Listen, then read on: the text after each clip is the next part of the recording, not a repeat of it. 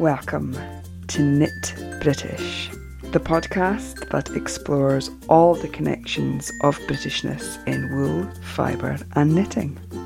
On this journey, meeting the people involved from sheep to skein, I am your host, Louise Scollay. Knit British and love local wool. Welcome in to episode 64. How are you? Welcome to you if you are a returning listener. It's always lovely to have you around here.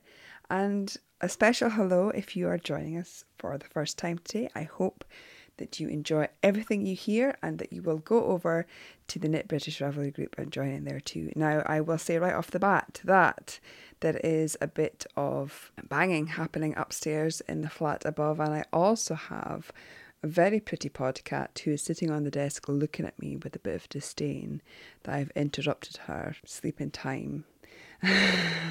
so there will be podcat interruptions, no doubt. But if I keep stroking her and scratching her under the chin, then that might help. You gonna stay there? Hmm? Podcats, for some reason, dislikes being recorded on audio. Oops. Bye, Jeremy. As always, she's here for the beginning and she goes before I, we get cracking. That get cracking, especially for Verselman on Twitter, who for some reason really likes it when I say, let's get cracking.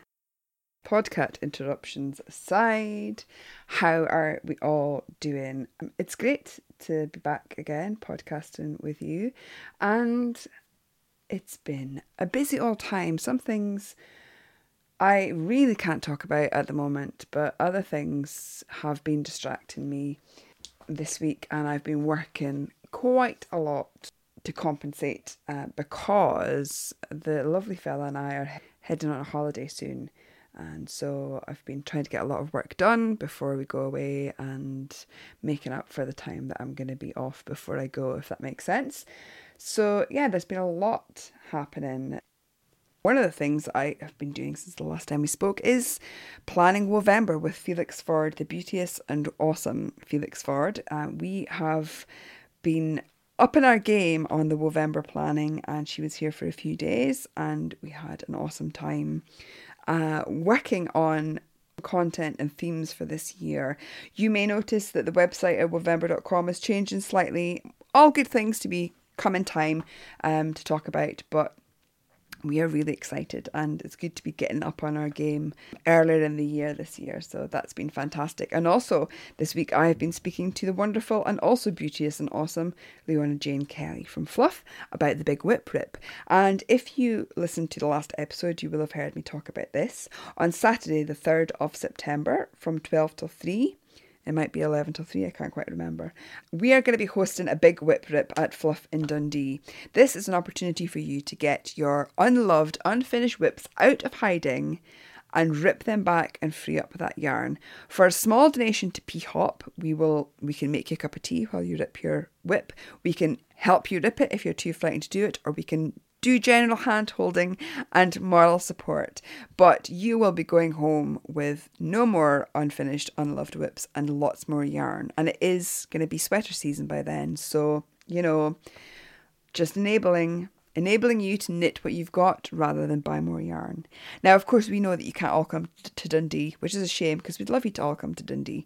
But you can use the hashtag Big WIP Rip. You can already take pictures of the WIPs you've got in hiding, get them out of hiding, get them in readiness for the big WIP rip, and get your friends round. You can even make a do- donation to p/hop as well. Have a ripping party, you know, and make a donation to p/hop in um, lieu of all those pennies of per hour of pleasure that you were going to have now knitting with your brand new freed up yarn. So don't forget that the big WIP rip is happening on the 3rd of September, and there will be more on that soon. In this episode of the podcast, I am kind of on a cloud nine of worsted yarn, and I have a review of Jamieson and Smith's New Heritage Naturals range, and I'm also uh, going to be looking at some fantastic worsted yarn from Barber Black Sheep in a two part yarn road test, two part for a specific reason, which you'll find out later. And I have a review at the new book Knitskrieg, A Call to Yarns. So let's get on with the show. Now you talk to us. The sound goes through the cable to the box. A man records it on a big record in wax. But you have to talk into the mic first. I was extremely excited when I heard that Jamieson and Smith, the Shetland wool brokers, had added to their Shetland heritage yarns with natural shades. And I was so excited to be asked if I wanted to try it out. You can probably imagine uh, my excited answer. Um, I've knit with the dyed shades of the heritage yarn before. These were developed a few years ago with the Shetland Museum to create a yarn range that was very close to the original yarns used in Shetland's knit and past, specifically hand spun yarns. And they were also dyed in colours which complemented the original shades of Fair Isle knitting found in examples in the Shetland Museum. Uh, unlike the other awesome yarns at Jamieson Smith, the Heritage range is worsted spun. And if you love their, their woolen spun jumper weight, which is incredible too, you really won't believe how different the Heritage is until you hold it in your grabby, knitty hands. Excuse the scruffling while I produce a ball uh, to tell you about. Airy little clouds of worsted deliciousness is kind of my first description. And here, if, if you don't know if you can hear it, but as always, here is a squish for you. There are six natural shades added to the dye range, which uh, I think there are 12 shades of that.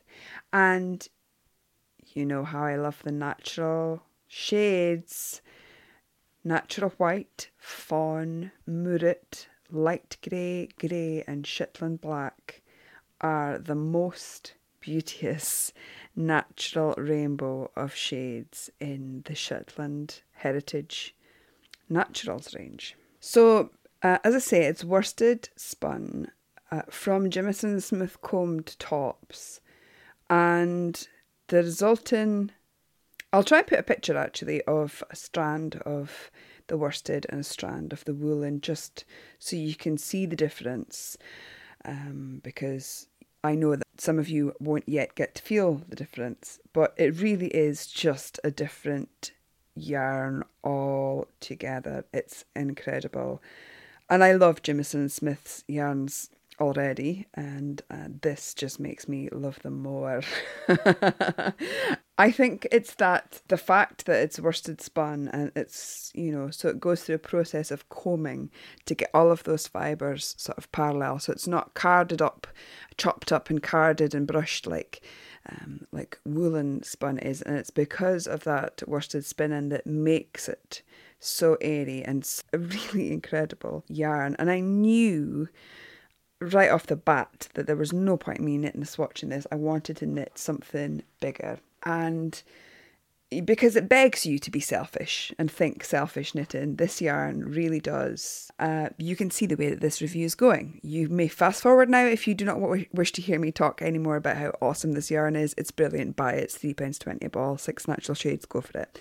For those of you who want to know more, I decided that I would cast on Ella Gordon's Croft House hat because one, I'll need one for going to Shetland, and I had already cast on my, my colourful one uh, that Felix Ford, you might remember, had helped me pick colours for to match my street, old street in Shetland. Um, but I'd kind of put that to one side. But when I saw these natural shades, and I think there's something about this yarn being designed to be very close to, you know, traditional quote marks, hand spun Shetland worset. I wanted to try Fair Isle, and you know, I'm always on this quest to do better at colour work, and a Crofthoose hat is the one for me. And I decided because I'd cast on uh, my colourful one and I'd done the corrugated ribbon, and I already decided before I'd you know got much further that I wasn't gonna really like doing the the crown. I prefer um, a plain crown rather than a fair isle crown, and so I thought I would do the modifications for the plain rib and the plain crown that's on Ella's website. She did a blog post about it, and I'll link to that in the show notes. So I cast on with the Shetland Black and decided I would have the Shetland Black, which is brown. I mean, let's like Shetland Black is the darkest, darkest, darkest brown. PT brown, um, almost black, barely there black, perhaps. Um, it's not black, true black. Yeah, so I cast on that in the rib and um, and sort of got going with that. And because I have a massive head, I knew that I was going to need more than three rows of houses. Uh, I sort of factored in for four rows of houses and I did my background shades for each sort of strip of houses uh, as the light fawn, the white, the light fawn, the white, so alternate between those. And my hooses, um, I used the Shetland Black and the Murret for the first row, and the grey and the fawn for uh, on the white and alternated. And first of all, I'll say, you know, that I do struggle with yarn control when doing Fair Isle, and I was always when I would do colour work details before, I was always a slip and grip girl. So I would have both of the um, colours in my right hand and I would just slip each one and pick up the other one as needed. And then I took Carrie Westerman's two handed colour work class and got better at working with two handed. So, but I. I'm still not very confident at doing that all the way through, and I find that I hurt my hand. I get my little RSI flight flares up, so I kind of alternated between the two handed and the slip and grip, which isn't great for tension, I grant you. But this yarn is just such a delight to knit up. It's gorgeous. And the the color work I, I did it on 3.25 needles. I didn't swatch. Don't tell anybody. This yarn is is finer in in the in the ball than than the the jumper weight and I knew it would bloom up because uh, as I say I've used this yarn before in the dyed shades. So I think it's 3.5 for the oh I, got, I can't remember what the what the gauge is but I'd used 3.25 needles. I expected there to be blooming after washing and blocking. I'm sorry I keep stroking my hat because I just love it knitting with this yarn was was really nice. And somebody had said, I think it was maybe the lovely Jenny Irvin had said, how asked me afterwards how did I find it because she wasn't sure that it would be a good yarn for colour work because it's not sticky.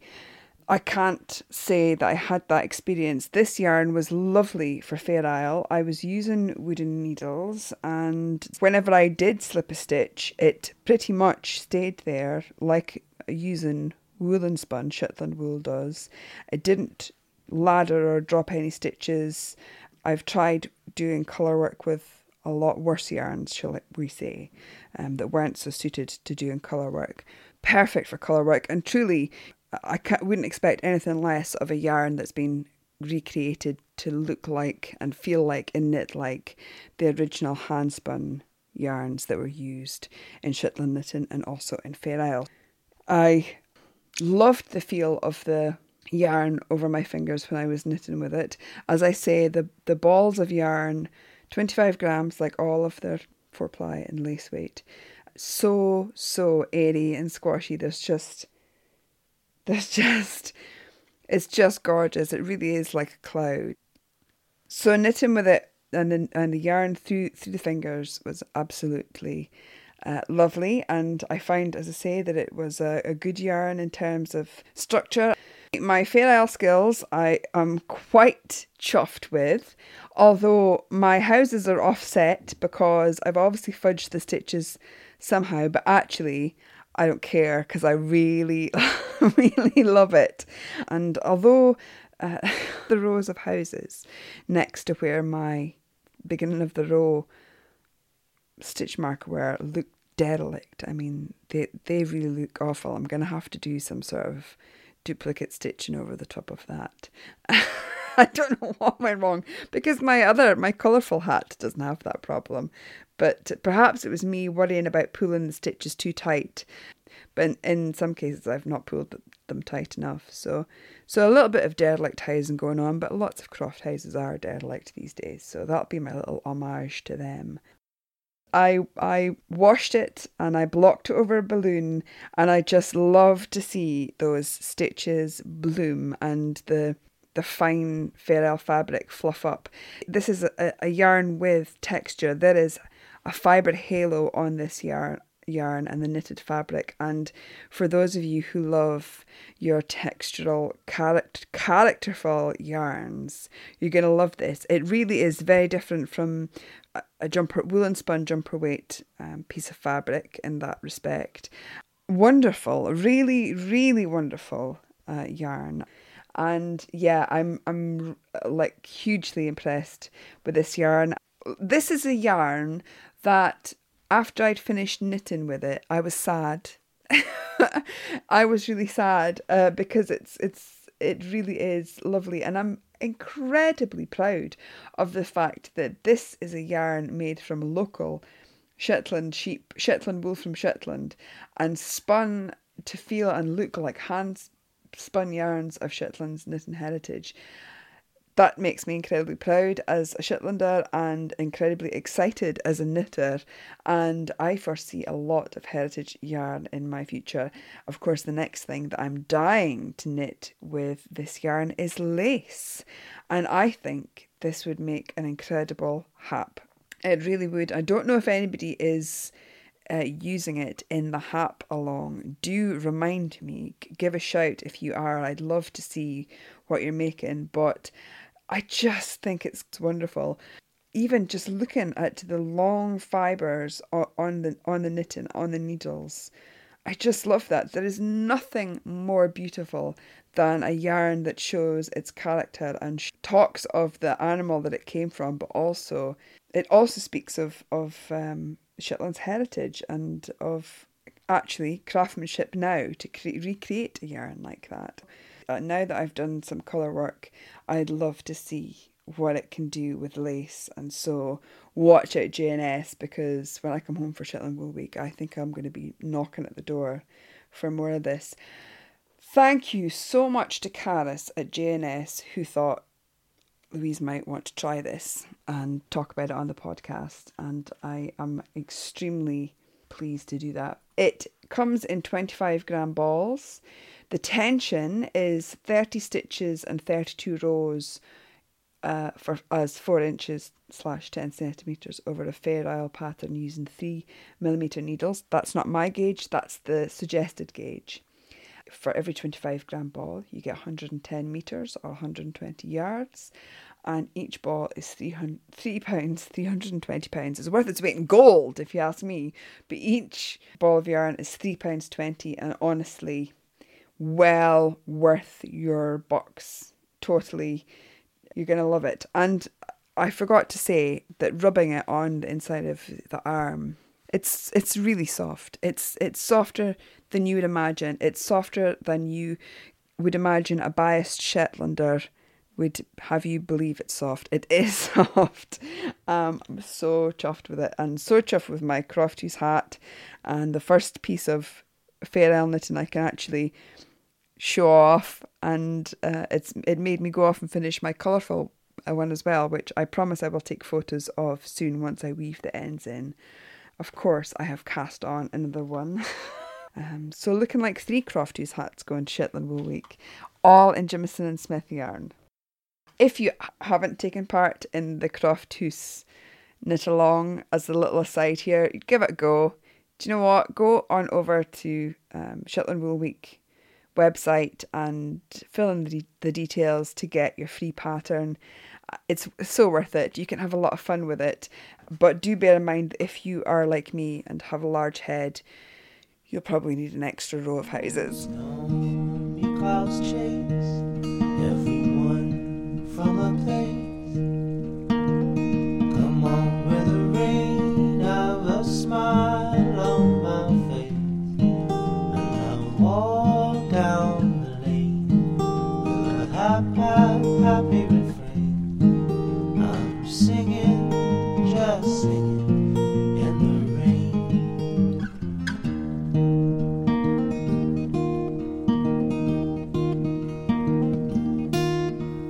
I got sent a book a of weeks ago from Unicorn Press. Uh, it's a copy of their recent publication, Knitskrieg, A Call to Yarns. And I was asked to review it. it uh, the book was written by Joyce Meader, uh, who you may have heard of, is very in- interested in knitting history. And it's described as a history of military knitting from 1800 to the present day. The book is made up of five sections 19th century wars, 20th century, 21st century, anti war and peace movements, and also knitting pa- uh, patterns. The book is a record of knitting and the history of knitwear during warfare, and there's an incredible amount of uh, excellent archival images to illustrate each section. Really, the archival images and uh, adverts and patterns included in the book are wonderful. The history of military knitting is not something that I know a lot about or am that interested in, uh, but this book is absolutely fantastic at filling in that knowledge. It begins with the Battle of Waterloo and looks at the War of Independence in the US and the Crimean and the Boer Wars, through to the two World Wars, and also mentions uh, the Korean, Rhodesian, and Falklands War, as well as Iraq and Afghanistan. I particularly liked learning of the knitting songs of the 20th century, and I also really enjoyed reading about the troops in Afghanistan who had their own knit group. The photography of them knitting at camp is fantastic, really, really good, and the sections on knitting and warfare are really nicely rounded up by a section on knitting for peace or in protest of war. And as I say, it's um, it's a collection really of it's a, a a very kind of potted history of knitting during these times. Uh, It's the archival imagery and sketches which are used to best effect in this book. Unfortunately, the majority of photography that's been taken for the book is grainy and often out of focus, poorly lit, and sometimes not very well composed either. I suspect some have, be, have been taken to sort of look archival um, because there are pictures of uh, men dressed up, military uniform, um, wearing some of the knitted items from the book. But I'm afraid this just doesn't work for me at all. It's just it, actually is a shame because the, the, the archival imagery is so good and this sort of looks a little bit caricaturish um, of that. Um, so that's a shame. Although I have to say again that the images of the um, soldiers knitting in Afghanistan and the the there's a picture of the Seventh Armored Division Desert Rats in Guernseys and the, the all of the sort of photo bomb the photo bombing the yarn bombing images are are awesome. But I suspect not possibly taken by the person who was taking the rest of the photos for the book. And it just it just jars unfortunately. As I say the book is a really interesting ephemera of military knitting but that is sort of offset by the layout of content and particularly the knitting patterns which I think could be better in a book like this, a book on knitting. You know, we expect a, a certain standard when it comes to layout, particularly of patterns. Um, I'm afraid I wasn't too impressed by that. As an example, just one thing, but just stands out like a sore thumb. And I'm not a designer and I'm not a tech editor. I'm just someone who enjoys knitting patterns. Five of the patterns use new Lanark yarn, and the yarn is described differently almost every single time when a consistent style should and could have been applied. I feel like this book could have really done with the help of a tech editor, uh, in addition to a bit more care and attention to layout, style, image use, and quality for me, these things do impact on the enjoyment of the book, which is a real shame because Meader presents such a lot of interesting and useful information here, but for me, it detracts. I like it. I like a book that you can get enjoyment out of looking at, um, aesthetically, visually, as well as the information that's in there. And and and again, this book slightly fell short of that for me. If you would like to, to look at this for yourself, Knitskrieg costs £18.99 RRP and is available from most booksellers. The paper quality of this hardback is great, and as I say, uh, there's you know absolutely nothing wrong with the archival images that's used or the information that's there. As I say, there's lots of interesting and useful information included, but unfortunately, the layout, the modern images, and the flat lays of clothes don't really uh, that are photographed don't really do it for me too much. So, for those above reasons, I give this book. If I was to give, start giving books some marks out of 10, this would be about four and a half out of 10. I am very grateful to Unicorn Press for letting me have a look at Knitskrieg. Perhaps it's because I am I am interested in knitting history and I'm also interested in knitting that this kind of jars for me. If you are purely interested in, if you can purely read this as a book about history or a collected ephemera, then then that's fine. But unfortunately, I like a good layout. I like good margins. I like nice boxes. I like good fonts and spacing and really good clear images. And also I like a pattern that's well laid out. It doesn't matter how simple the pattern is, it can be laid out according to a certain style and that should be applied to all of the patterns in the book. Um, as I say, you can always rely on Knit British for 100% honest review and genuine opinion.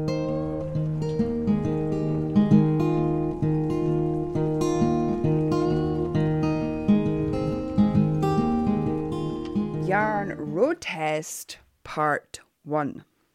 I was asked to um, review some yarn from Barber Black Sheep. Barber Black Sheep is Catherine Barber, who is a dyer from Wales, and she has recently had her own flocks of Welsh mule wool spun into a very limited edition yarn from the Natural Fibre Company. Catherine sent me some of her Aran and also four ply and a very special excuse the scruffles I take it out of the bag BFL and Gotland cross with Tussa silk. I immediately wanted to cast on with the Aran. The little um, mini skein just jumped out at me. It is so bouncy and buttery, and that kind of really struck me that it was a really lovely bouncy yarn. Now I was talking about the Jamieson Smith Heritage yarn before. That's two ply worsted spun, and very dainty and uh, and fine fine spun. And and I, and I must say that her four ply is very much like that too in that kind of same sense.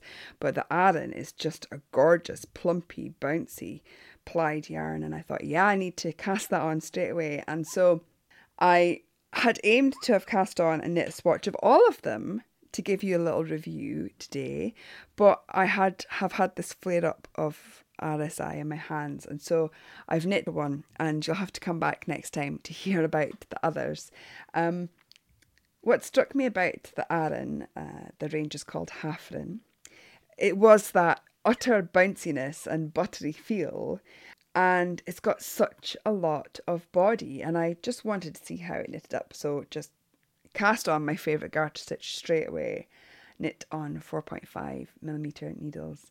And the resultant swatch was really thick and very elastic and very soft. And when you squash it it has lost none of that bounce at all. It sort of reminds me of i don't know if you remember or if you had adverts for axminster carpets um, but in the 80s, uh, they had these adverts of people sort of squashing a section of yarn, a section of carpet, and uh, being very deep and squashy.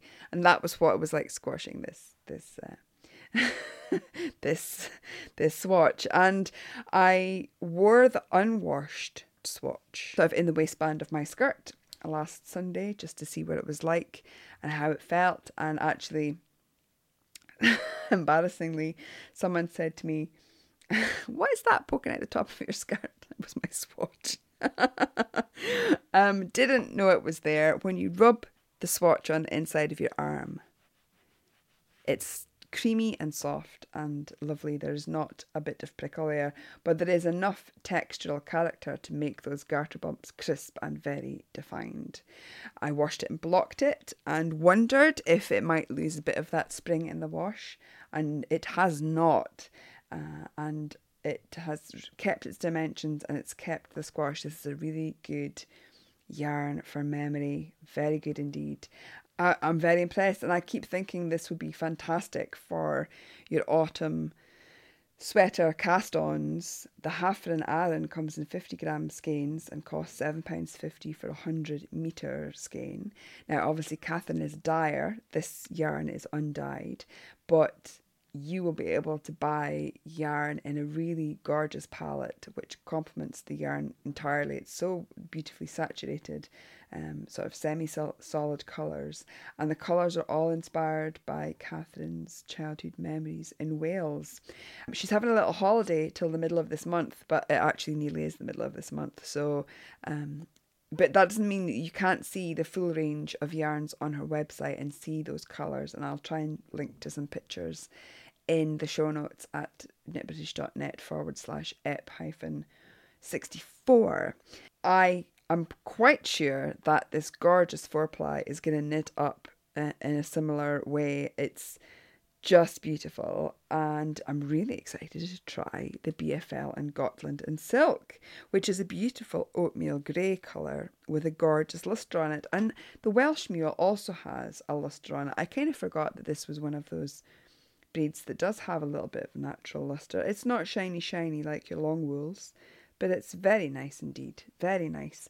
As I say, Barber Black Sheep is closed till mid month, but you can still see all of the yarns on the website at www.barber-blacksheep all one word .co.uk and you will see all the other goodies that she has there, including pencil roving and dyed bats and tops and other yarns. But these yarns are really special. As I say, they're from her own flock. She has saved up quite a lot of clips to create this really special yarn, and when it's gone, it's gone. As I say, it's got me thinking about sweaters and particularly I think it would make a gorgeous flax sweater or harvest ca- uh, cardigan by Tin Can Knits, which was in their simple collection. I think those need a lovely, bouncy, soft yarn. Not necessarily soft, because you know I'll I'll wear pretty much anything next to my skin wool wise, but I think this would, would be really nice with the garter in on the sleeves of the flax sweater, certainly offset against the the stockinette. So uh, a really really nice wool and a really really nice online shop to fall down the rabbit hole of hand dyed British wools.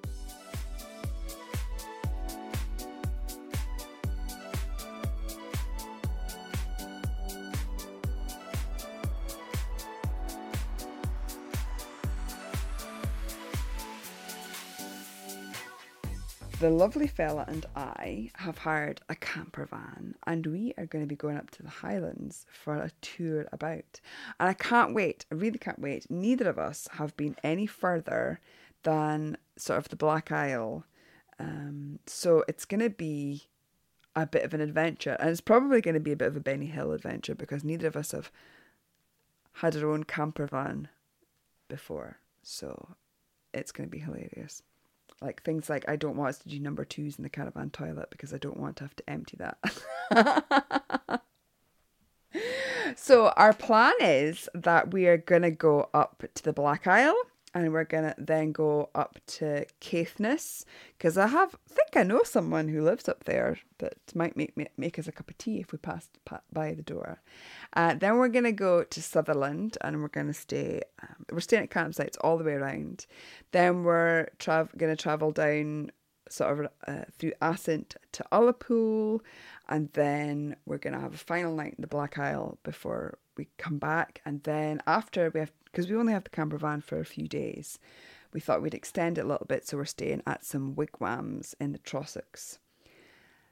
Can't wait! Love wigwams. Have have stayed in wigwams uh, in other places before and really enjoy that too. So, I thought I would ask you if you knew of any awesome woolly places or sheepy places to stop off on the way. Basically, essentially, we're doing the North Coast 500. I thought it'd be really good to see if we could find some Highland wool on the adventure. And so, if you know of anywhere on that trip, so basically, we're going from the Black Isle up the East Coast and uh, to Caithness. Then we're going to be travelling from Caithness to Sutherland. Then we're going to be travelling from Sutherland down to Assynt and Ullapool before heading back to the, the Black Isle again. We're kind of cutting out Applecross and that kind of area because we don't have the, uh, and Wester Ross because we don't have the camper van for that long. Um, so we're making the most of what we can.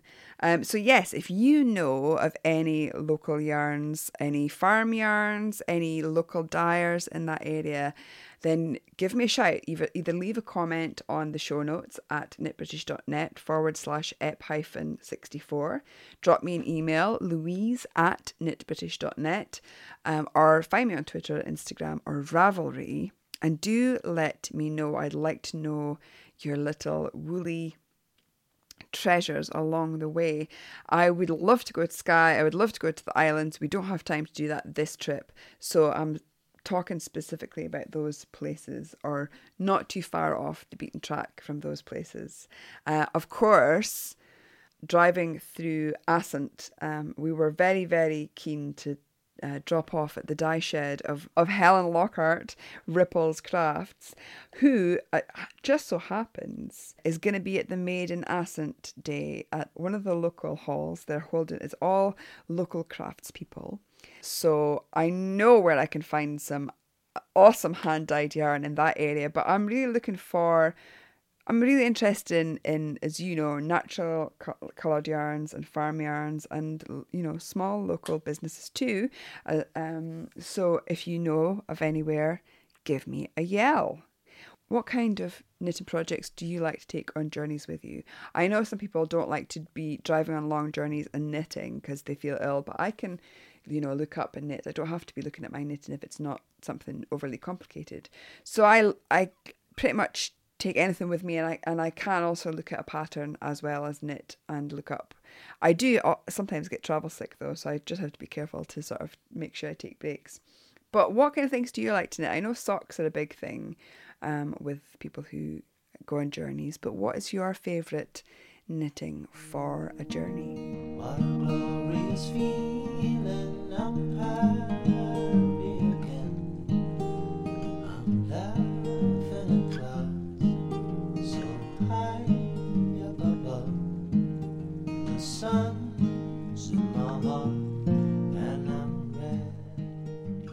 If you're taking part in the Book of Hapsalong, it is coming to an end, sort of, soon.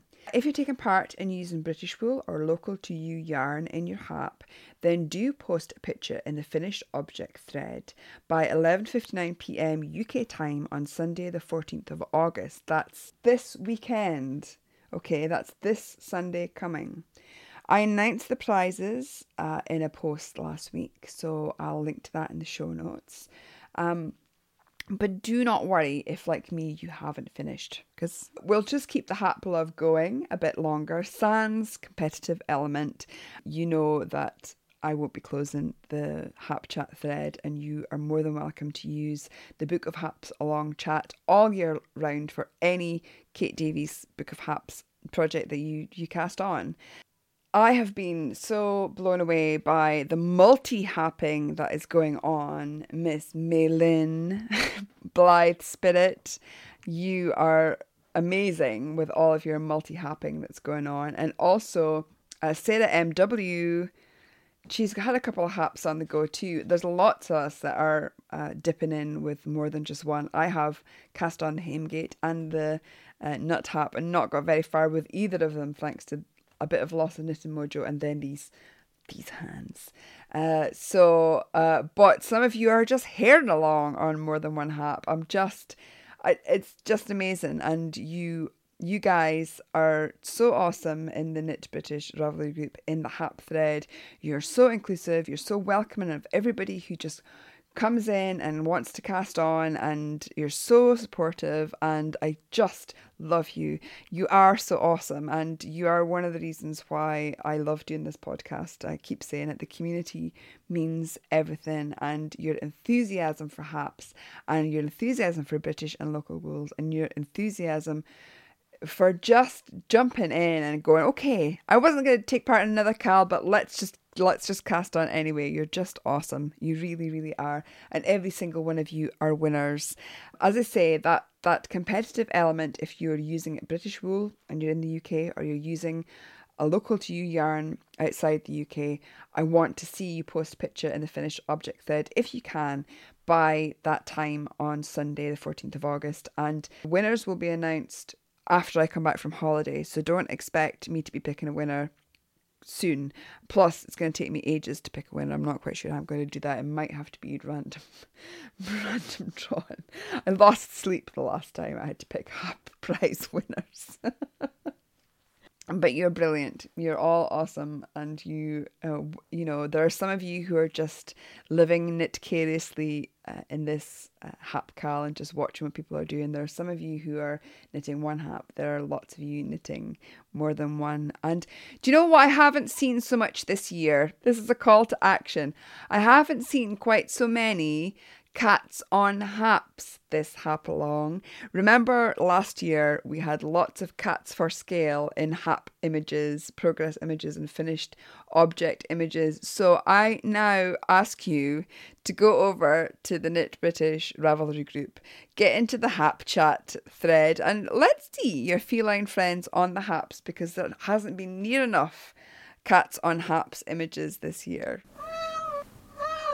For my listeners across the sea in North America, this bit is for you. I want to shout out to the Woolly Thistle, who is podcaster Claire from New Hampshire Knits. You, you, I'm sure you've listened to her. She is awesome. As you may know, she's an expat Scot living in New Hampshire, and she has started a business um, this year, uh, just before the summer, bringing awesome British and UK yarns to the US and North America. And from Blacker to Eden Cottage Yarns, West Yorkshire Spinners, John Arbon, Claire has got a website, www.thewoollythistle.com, and she has uh, been importing these yarns for you guys over there so that you can get your hands on some of these yarns that we're always talking about. If you love British wool, but you find it hard to get hold of outside of the UK, or you find that postage prices from the UK are too steep for you to be buying regularly, then you must check out Claire's website, thewoollythistle.com, and have a look at what she's got there. Um, well done, Claire, and many congratulations on your new venture. It's been long overdue for me to make a mention of it. That, believe it or not, is just about all we've got time for this episode, apart from it's time to say hello to the new kids in the Ravelry group. I know that there, that there are some of you who don't particularly enjoy this part of the show, so thank you very much for listening, and please come back again uh, next time for more. It's lovely having you here. For those of you who don't mind me saying hello to the new kids, then listen in. At the moment, at the time of recording, we have 1,846 members in the Knit British Ravelry group. Hello to all of you, every single one of you. Hello. It's lovely to have you join in the community there. Uh, the new kids at the moment of recording are Femke J, who is Femke from the Netherlands. Hello to Penny McKelvey. Hi, Penny. Lovely to have you join in the group. Hello to MT Needle, who is from Minneapolis, Minnesota. Sorry, I don't know your first name, but hi to you, MT Needle. Hello to Jemmy Lute, who is Jane from Spain. Hi, Jane from Spain. Hi to Pamela Butler, who is Pam from Derbyshire. And hello to Snowdrop Lady, who is Wendy from the UK. And over in the hello thread, I want to welcome in those who stopped by to say uh, hello. Genus Kent, who just popped in to say hi, Louise. For, I recently found your podcast and enjoy them very much. I listened to your latest one yesterday whilst finishing a jumper in Rowan wool. You've inspired me to lo- try local, so I'm off to get some Romney Marsh wool shortly, as that's my local sheep. That is awesome. That's fantastic. Well done. And that's Maggie. Um, I hope you enjoy your Romney Marsh wool. Also, uh, Gemalude, who is Jane, um, says, I feel a bit of a fraud being in this group because I live in Spain, but I am British. Let me just say, Jane, if you have a look at the at the member list of the Knit British Ravelry group, you will see that we come from all over and are united by a love of wool and uh, UK wool. So you are very, very, very welcome. Um, Jane goes on to say, I was given a huge quantity of local fleece, which is a merino crossed with some ancient Spanish breed, which I'm slowly working my way through, but it's very coarse and I long for some something nice and soft and fluffy next to my skin and spin with. Well, I do try and give you a fair share of soft and fluffy, but also hopefully you might you might in listening to the podcast learn to love the slightly more characterful wools too. Um, she says, I should be listening to you and your recommendations and experience with different British breeds. Well, that is the thing about experiencing different British breeds, is loving how unique those breeds are. And I'm really excited to hear about your Merino crossed with an ancient Spanish breed. I hope you will share with us what you've spun with that fleece. And um, thank you so much for joining the group and saying hello. Next time, I will be back around the end of the month, fresh from my Highland holiday, hopefully laden with yarn if you guys can come up trumps with some awesome local wools for me to try and some nice sheepy places to visit. And I will have some news. Hopefully, my hands will be recovered enough to do some knitting and bring you part two of the Barber Black Sheep Yarn rev- Review 2.